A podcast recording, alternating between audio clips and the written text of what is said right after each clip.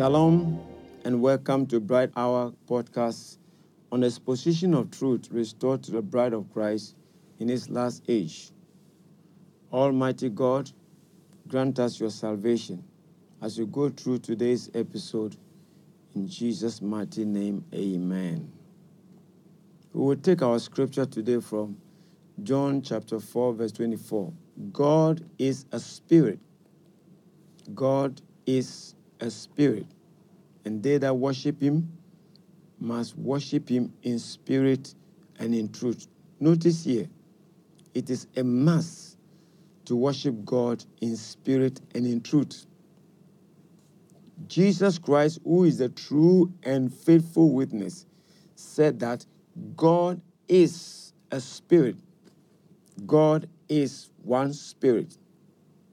But we also read from Revelation chapter 4, verse 5, Revelation chapter 5, verse 6, of the seven spirits of God. These same scriptures talk about the seven spirits being seven lamps of fire and being seven eyes.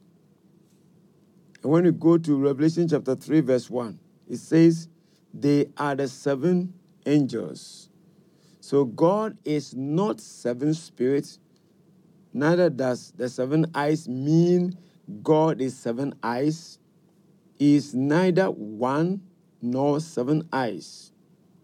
The Bible is a strange book and has a strange language, and it will only take the spirit of the word to reveal the word to give the right picture. The seven spirits are the seven eyes who are the seven angels to the seven churches of Revelation chapters 2 and 3. The word angel is a messenger, and there are heavenly angels, which are heavenly messengers, and earthly angels who are earthly messengers. Remember, John the Baptist was a man sent from God, that is, an angel, a messenger. So, by virtue of St. John, a human being, writing letters to those angels denotes they are earthly messengers, human beings. So, the seven spirits of God are the sevenfold mission or ministry of the Spirit of God in the seven churches. For a better understanding, it is the self same Spirit of God characterizing the missions of the seven messengers to the seven churches. Now, Isaiah 11, verse 2, speaks of the Spirit of the Lord, the Spirit of wisdom and understanding, the Spirit of counsel and might, the Spirit of knowledge and the fear of the Lord. Here again, these are not seven spirits of God or God being seven spirits, but one spirit of the Lord manifesting in wisdom, in understanding, in counsel, in might, knowledge, and the fear of the Lord. Just like the spirit of grace, you have the spirit of grace, spirit of prayer, spirit of holiness, spirit of faith, spirit of obedience, and spirit of adoption. They are attribute of the same Spirit of God. The same Spirit will make somebody see vision. Another will prophesy, another will speak in tongues, another will interpret the tongues, another will interpret dreams. So God is, and God has always been and always will be one spirit. God is a spirit. Two or more spirit will always have two or more different characteristics. And God is identified by his characteristics. Once again, the scripture talks about the Spirit of God, the Spirit of the Lord, the Spirit of the Lord God, the Holy Spirit, the Holy Ghost, and the Spirit of Christ. Now we want to find out which one is what and who is in the believer? Or better still, how many spirits are in the believer? Now, again, the scripture says in 1 Corinthians chapter 12, verse 13, that by one spirit we, the believers, are baptized into one body of one faith. So we are baptized into one faith. We want to find out which one is there by one spirit. Here again, if we are baptized by two or more spirits, we will be living different kinds of lives because every spirit has its characteristics.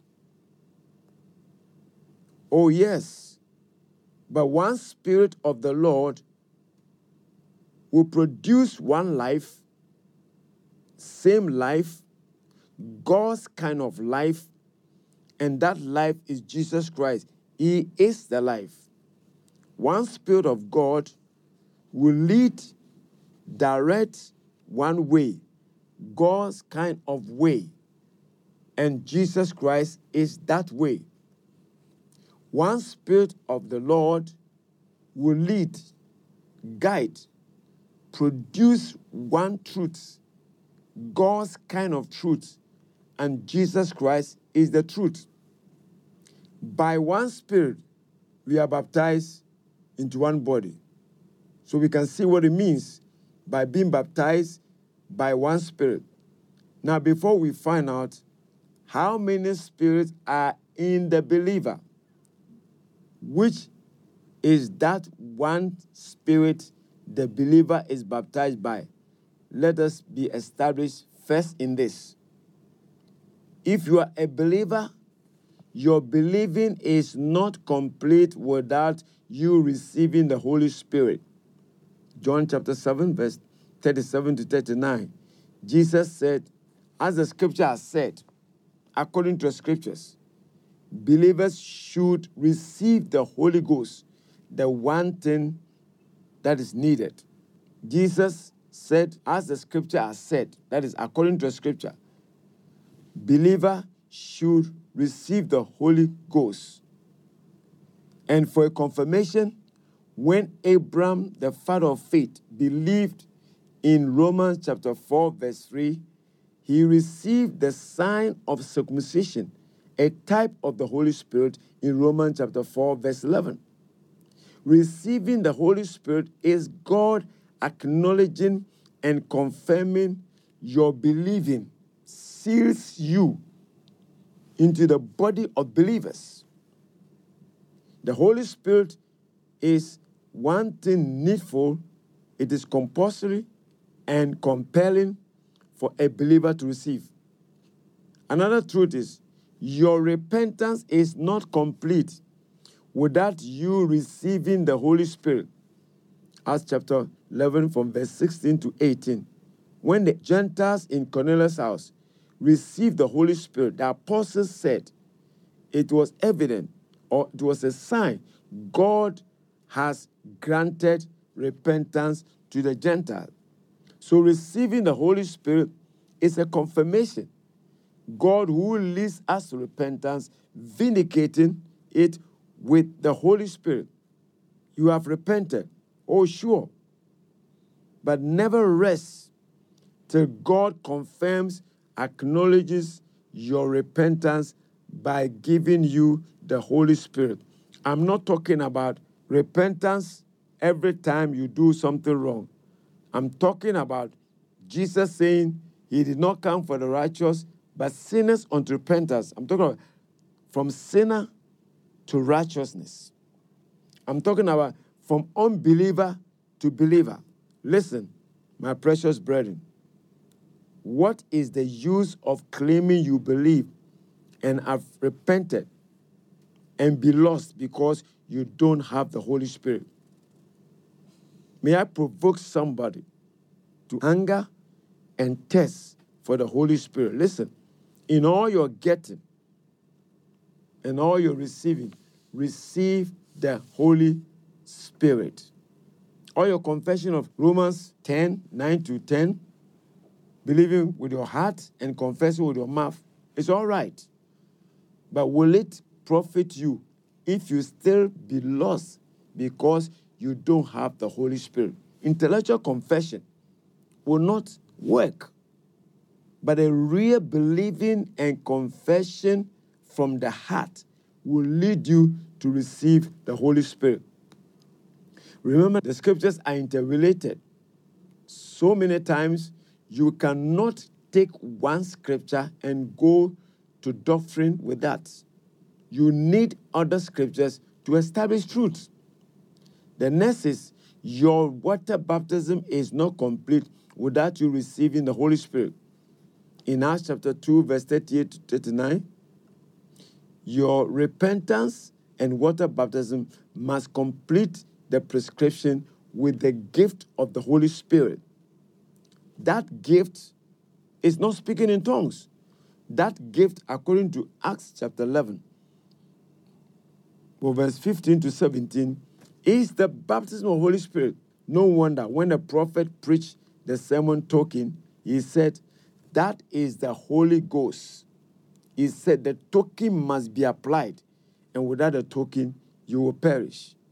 As a matter of urgency, let us receive the one thing needful, the Holy Spirit, that will make us line up with the Word and be ready for the very, very soon coming of the Lord.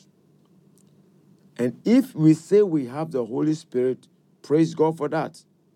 But then let the purpose of the coming of the Holy Spirit be fulfilled in our lives, leading, guiding, teaching, showing us things to come, power to live a holy life, continuing the works of Christ, and living God's kind of life, which is Jesus Christ. In our next episode, we will find out which is the by one spirit we are baptized and how many spirits are in the believer is critical. We will also find out many times we hear Holy Ghost, Holy Ghost in the Bible. Is there a ghost that is holy? God bless you. Stay tuned. Don't miss the next episode. Share the link and remember to subscribe to this podcast on iTunes and Google Podcasts for a new episode every Wednesday. Shalom.